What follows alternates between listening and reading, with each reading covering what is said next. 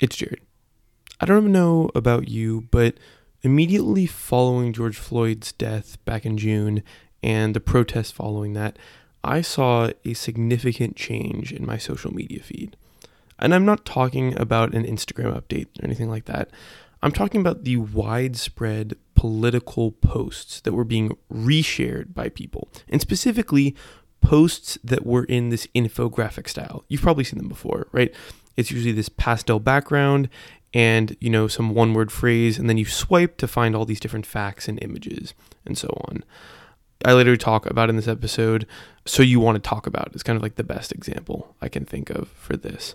But what really caught me off guard was not that necessarily it was being shared in large quantities, right? There was this kind of general shift in attitude, so that wasn't too surprising in itself, but it was instead the method that social media conveys large, complex political topics, right? It boils it down into one or two phrases in a very aesthetically pleasing format. And I'm not really making a judgment one way or another as to if this is a net good or a net bad thing, but it's interesting because it's a significant change in the way political information is communicated compared to, say, a newspaper or cable news or something like that. So I thought it would be important to talk to someone who is behind the scenes, who creates these to see what is the process that goes into these and what are some of the ramifications of this being the next political communicative tool. So, for today's episode, I sit down with Teddy Alvarez Nissen, who has created some very, very popular infographics on everything from the war on drugs to teen suicide. And what I found was really interesting in that the way information is communicated here to some degree is vetted more and to some degree is vetted a lot less than traditional news. And I think, if anything, puts a lot more onus on the viewer opposed to the publisher. And it's just very interesting because I think in a time of heightened political polarization and various other you know changes in the political climate, I think the way we receive our information is really really important. So if you're interested at all or if you've clicked on one of these posts in the past week and I know you have, stay tuned.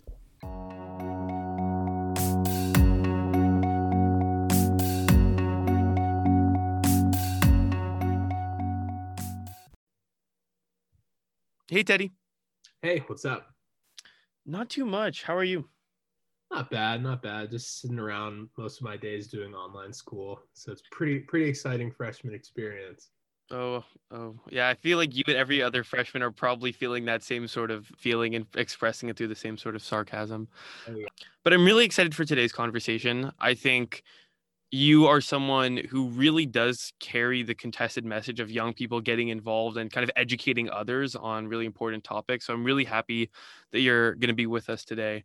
But before getting into all of the weeds, who are you and how did you get involved in both political activism in general and specifically your recent project of infographics?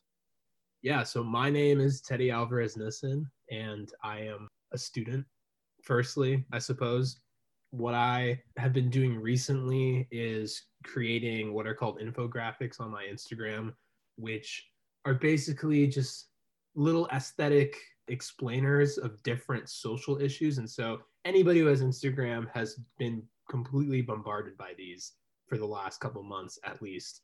You'll see them everywhere. It's basically anything that dives into a current topic because Instagram is a very visual platform. You'll have little graphics, little images, titles. It's something that's very pleasing to the eyes. It's not a big wall of text that you might find from other news sources. And it's been a really great way to communicate. I'm also a filmmaker and now radio journalist, I guess, because I'm working with KCRW, to put a few radio stories on the air. So I'm basically just stuck at home and trying to trying to find any way to exist in the outside world right now. I'm like the uh, the French revolutionary who's uh, stuck in his bathtub. No, Marat. yeah, Marat. Yeah. uh, I'm like I'm like the less demented version of that. I'm I'm sitting in my bed on my phone. So hopefully no one comes in and assassinates me. Yeah. Well, I've heard a lot of metaphors for 2020, but Marat in his bathtub yeah. is not one I've heard yet, and I really think it's the best one I've heard so far. I think no, so many people have become Marat in the bathtub. you just kind of you're stuck in this isolated position but everyone has such an incredible platform to be online and to have a presence to be able to even to share things so i kind of thought of that i've i've had that little analogy in the back of my mind this whole time because everyone's kind of doing the same thing we're all we're all cooped up we're all locked up but we're really extending our reach on social platforms yeah, I think you're 100% correct. And I think for us, at least at Contested, it's no exception, right? Like this was something we had thought of before, but probably wouldn't have had the dedication had I not been cooped up and with a mic and Zoom. So I completely agree with you. I kind of wanted to start, I guess, because infographics in general, we'll get to kind of the you know subjective comments about them, but I think in general they have grown significantly. Like it is a way I think for a lot of young people and a lot of social media first in terms of news people of how they get their information. And it is very like aesthetic, right? It's information's presented in a way that, as you said, is not this wall of text. It's very much like the peak of TLDR in, in a way. So I kind of wanted to first get your thoughts of when going about creating an infographic, how do you kind of narrow down something as broad as, you know, as you said, a housing crisis into five slides, most of which is pastel colors and images? Yeah. Well, the first thing is to you wouldn't make it just about housing crisis because the first thing to be successful about it is to be a little bit more specific. And that's what you'll see with almost all these infographics is you'll see some people will try to summarize a huge issue in 10 slides or less which is what you have on instagram. But you're going to be a lot better off if you kind of go down to something really really specific for me, it's kind of drawing comparisons between two things. And for housing specifically, it was about the pandemic and how there was a certain point in time when the moratorium on evictions was going to expire and there was a lot of uncertainty about what that would look like for people. So it's getting really specific into that because you can talk to people and make big, broad points about things. But what I think the power of, especially Instagram in this format, is to teach people something very specific.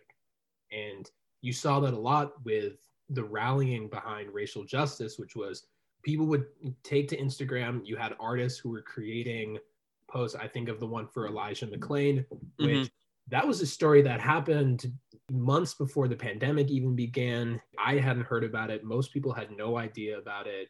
And suddenly, in this uproar of people talking about these issues, and especially through Instagram, there was an artist who made a post that was kind of a cartoon illustration of all of the events that happened and led to his death. And it's just those 10 slides, people learn about something very specific that you wouldn't really find, or if you found, you wouldn't be interested if you saw it on another news source. And that's kind of the power of it, where you can make broad statements, you can talk about big issues, but I think people have really been effectively utilizing Instagram specifically to be educational about something that would not interest people otherwise. And you'll see like the account so you want to talk about is probably the most Yeah, I was probably going to mention that as the uh, yeah, the most commonly posted where it's just a monochrome kind of background and then you have so you want to talk about mention an issue.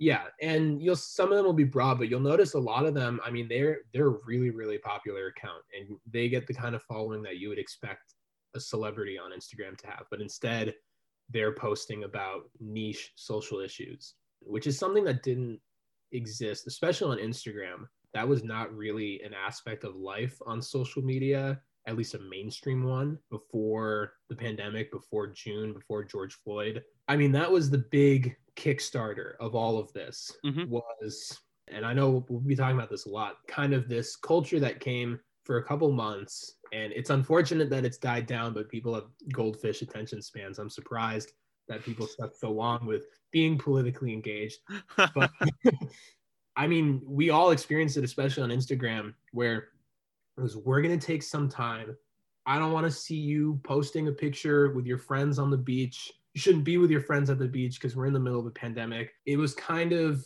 don't talk about yourself. We're not talking about you right now. We're talking about racial justice. We're talking about inequality. We're talking about Trump. We're talking about things that need to be talked about. Mm-hmm. And one of the big, I know I'm going on a bit of a tangent, but it's kind of one of the big things that contributed to infographics and political speech becoming so present on social media was a lot of people recognized that you kind of could reach this threshold where you're saying, I don't want to see you post anything but social issues. I don't want to see you post anything but things that are relevant to the conversations about inequality right now. And suddenly you can raise the profile of these issues. You can raise awareness of creators who create infographics and you get people engaged. And obviously, that has kind of fallen out a little bit. You see, with the election, there's a surge in people Sure. Talking about politics on social media, but it unfortunately, I, I'm not sure what the future is for that. Yeah, I would agree with you almost on everything you said there. Especially, I think the first time this caught my eye, at least the widespread use of reposting, uh, you know, very popular infographics was from George Floyd and all the kind of precipitous events that followed, because that was a national conversation, right? In a lot of ways, what was you know exclusively, if you look back like 1992 and the Watts riots, that basically happened both physically in 2019, but also had probably even a greater scale online in terms of people at least willing to say something. Whether that you know turns into anything we'll get to in a sec Yeah. but you know at least willing to have that conversation. So the issue unfortunately is not new but the way it's being communicated and disseminated definitely is and i think you touched on a few of the major positive aspects of social media activism and infographics specifically primarily being that they raise awareness right? As you said it allows for people to say look this is the topic of conversation and you can't avoid it right? I'm going to post it. You're going to watch the story because we're all just feeding on social media all the time. So if we're all going to post it you're going to either have to consume this content or basically drop off the grid. And i think that's something that you wouldn't be able to get otherwise And that's the one thing people won't do is quit social media. Yeah, I mean, people will say they'll take hiatuses, but I generally would agree with you. If you continue to post political things, people are going to find it. And again, I would say in general, that does lead to probably an overall rise in knowledge about a certain issue, at least that it's happening in the first place. Yeah. Was there anything else you specifically saw in terms of feedback on your infographics, on other ones that you saw that was really like, wow, this is making, you know, a tangible positive difference? Well, for mine, it's hard to tell for me specifically. I think, you know, I've posted, I, I'm not committed to this. I mean, I'm committed to being an activist and there's a lot of stuff that I do, but as far as the Instagram aspect of it, it's kind of I do it in bursts if something really I feel like I see no one else talking about.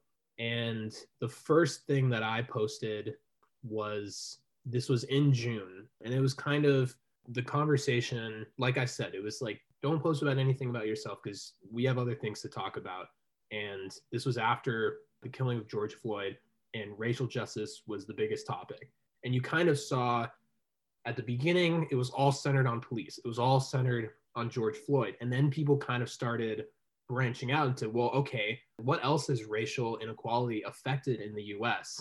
And I just was sitting there and I was, I had this idea. I was like, you know, it's kind of weird. You hear about the war on drugs and then the opioid crisis. Well, it's it's the same issue. It's people dealing with addiction, but they have two very different names. Mm. They affect two very different groups of communities. And I started looking into it and I started just collecting all these studies of how the reaction has been different because as many people might know, the war on drugs primarily affected black and brown communities, and Hispanic communities, because the kinds of drugs that were pushed into those communities and that police heavily targeted. While the opioid crisis is, I think it was 79% of people with opioid addiction, or at least who have faced charges for opioid addiction, are white.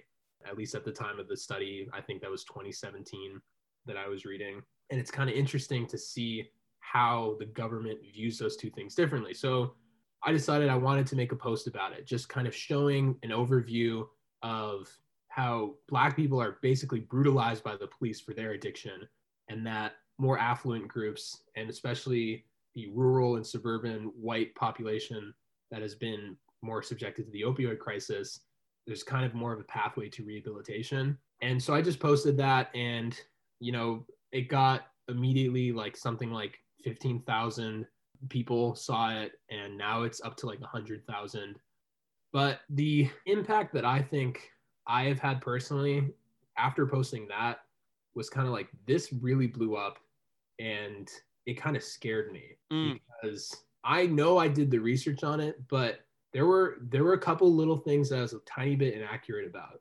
That not things that people really noticed, but things that I just knew.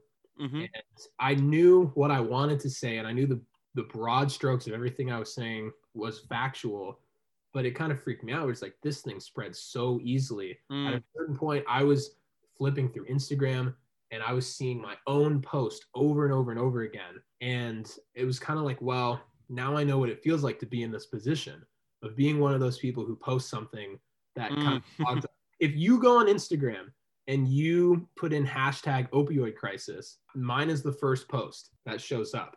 So everyone who searches that will see my post. And it's kind of a weird thing to have on your shoulders that so many people are looking at it.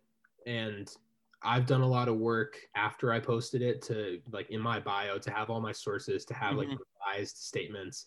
But I'll I'll show you. I mean, I could pull it out, but I was looking at the analytics and 120,000 people interacted with the post over the summer. Only 114 people actually clicked the link to look at Mm. sources. And so far, I think 22,000 people have shared it, but only 114 people have clicked the link. So I know I did a good job with it. I really did do my research. Yeah.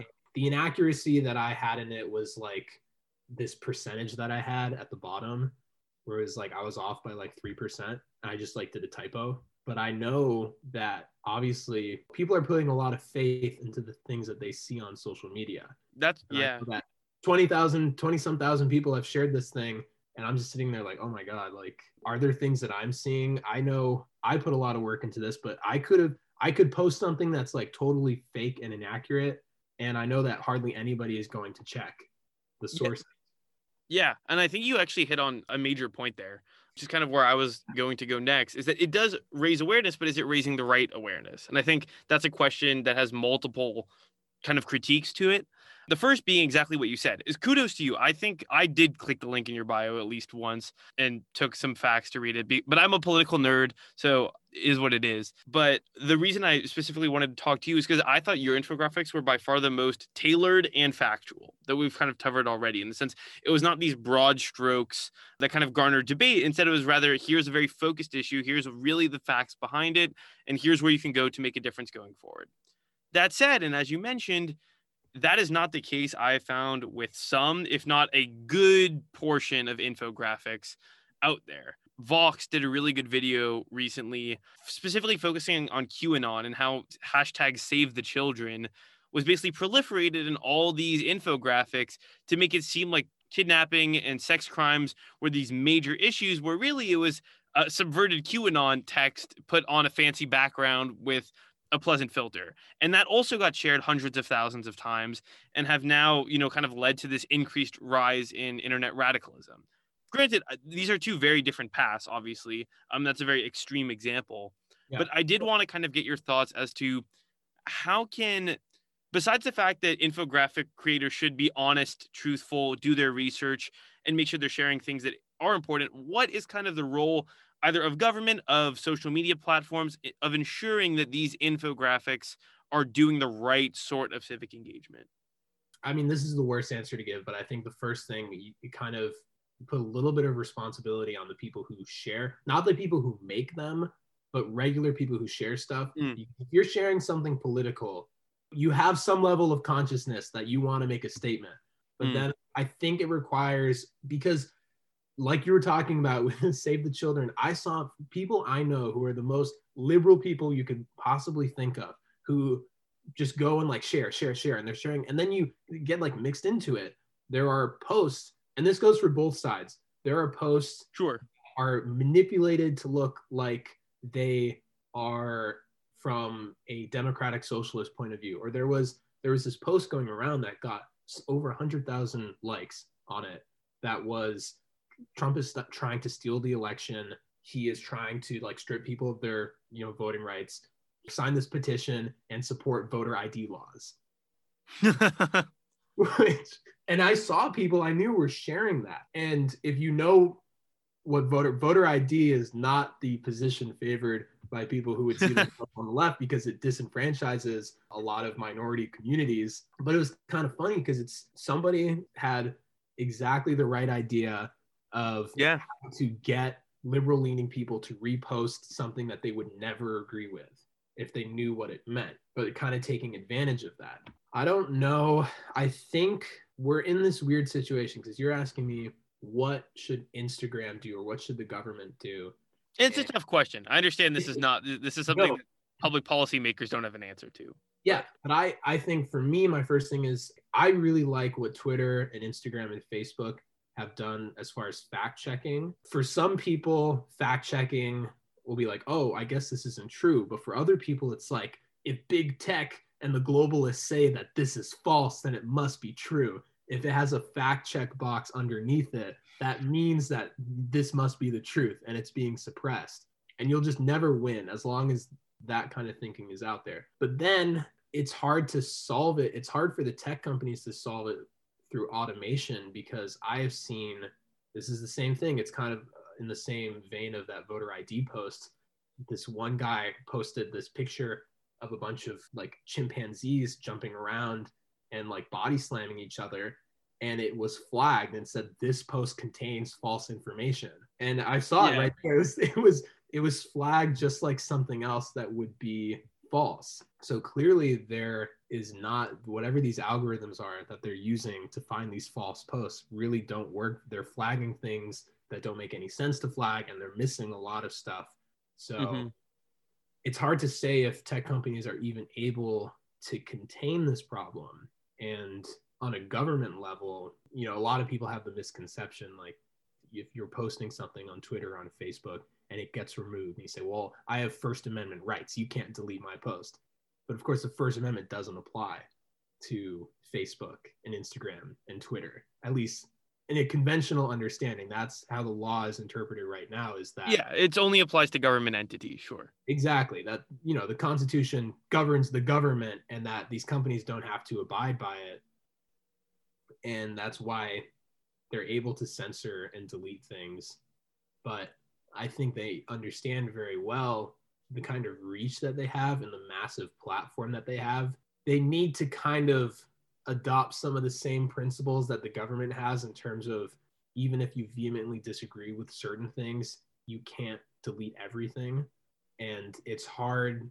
There's so much double talk as hmm. far as false information goes. There's a lot of stuff where it's kind of like come to your own conclusion i'm going to put some facts right in front of you and they're going to heavily imply something but i'm not going to make the implication that was all you if you drew that conclusion from the things i just said and that's kind of the favorite that's like a big i think social media talking point right now and it's hard to really gauge what the false information is sometimes Yeah, I mean, I, I would agree. It's not easy. And I think this is both on the practical level and on kind of the abstract level, what's supposed to happen. But I guess we'll have to kind of wait and see. And yes, ideally, I think you do have kind of an engaged civic body that would be able to say, you know what, this seems a little bit ludicrous. Like, we're not going to share this. But that Yeah. is the chicken and the egg in the sense that the way you have to engage a, a community is by giving them political information. But then for them to vet the information, you kind of get into this weird spiral the last kind of point I wanted to talk about as far as the role of social media going forward is how do we ensure that people do go beyond the post and click those links and show up and you know continue to remain engaged beyond swiping through a post maybe maybe saving it maybe sharing it because as we saw yes during the George Floyd incident that did garner large support and I would say probably a lot of people have been disappointed in the tangible action that's come out of that, myself probably being one of them. But in the next issue, whatever that might be, how do we ensure that this information goes beyond the screen and then manifest in more traditional forms of engagement?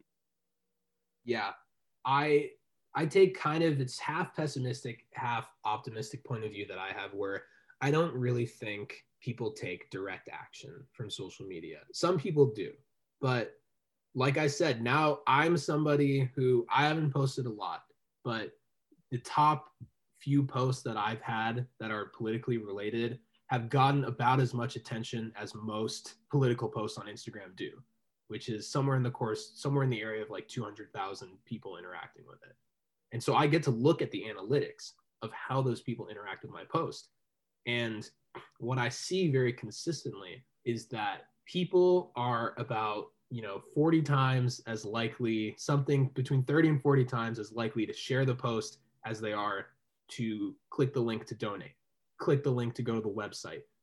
Look into it any further than just sharing it. So i think the goal should not be i mean it should be but people aren't going to take actionable steps after seeing something on social media. But what they are going to do is spread the message and you get a general culture change. I think Mm. that i think that is what social media can do and is going to do. In all the stuff that i post on the last slide and throughout it i have charities listed i have organizations i have donation sites i have actionable like phone numbers to call. But you i can see barely any people will go and actually interact with those parts of the post but so many people will share it and it's okay. I'm not i'm not i wish people would do a little bit more but i think the main power of all of this is that if they're going to share it if you have 20,000 people sharing this and only 114 clicking on the website they're playing a very passive role in a broader cultural shift which i think is a little bit even if not more powerful Yeah, I think that's that's Lately- probably fair. And again, cultural shifts happen slowly, so it's very hard to kind of gauge what's going on. And I think there probably is a discussion to be had about like whether those posts are being echo chambered versus, you know, sparking a shift per se.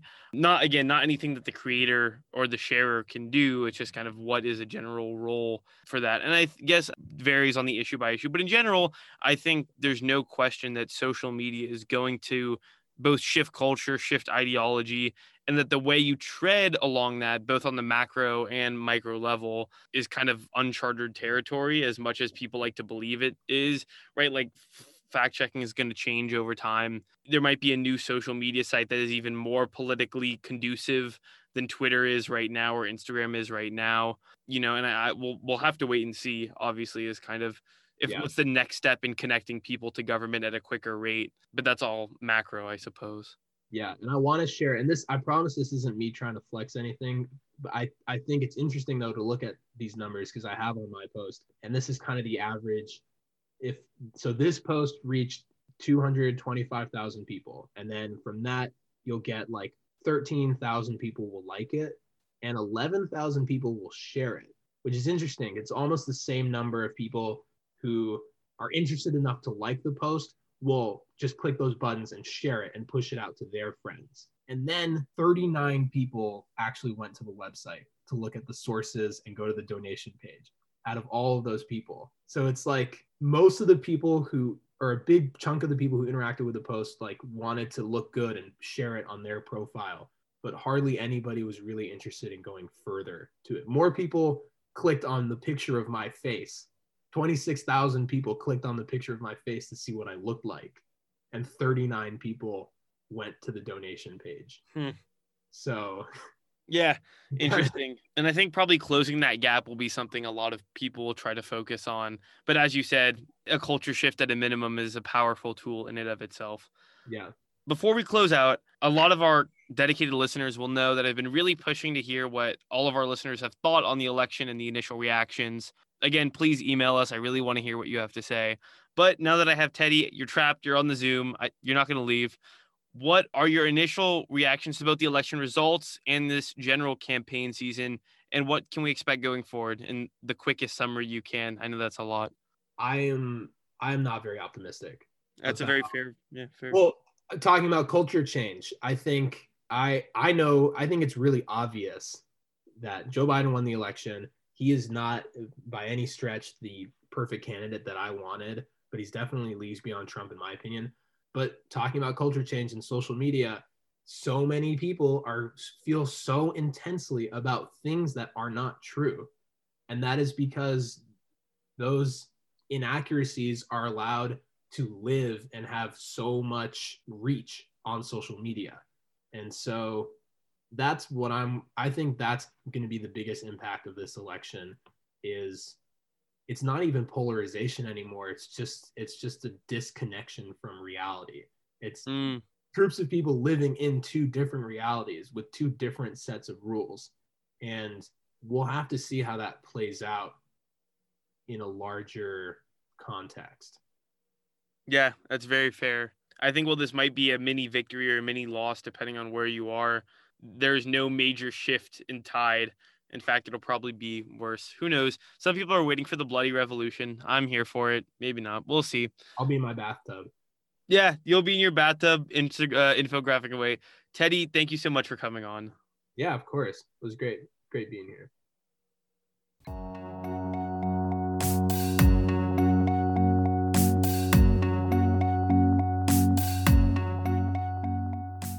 Thank you for listening to this episode of Contested. If you like what you heard, please subscribe on Apple Podcasts, Spotify, Google Play, and share this with your friends and family. I'd like to give a big, big thank you to Teddy Alvarez Nissen for coming on. He does some great work and is doing some own, as you probably heard, independent journalism for KCRW, so definitely go check that out. I also want to give a shout out to Catherine Beck, our new social media manager. She's an amazing part of this team, and our graphics, I can say, our own infographics, are improving significantly. With that, thank you for helping us understand politics together.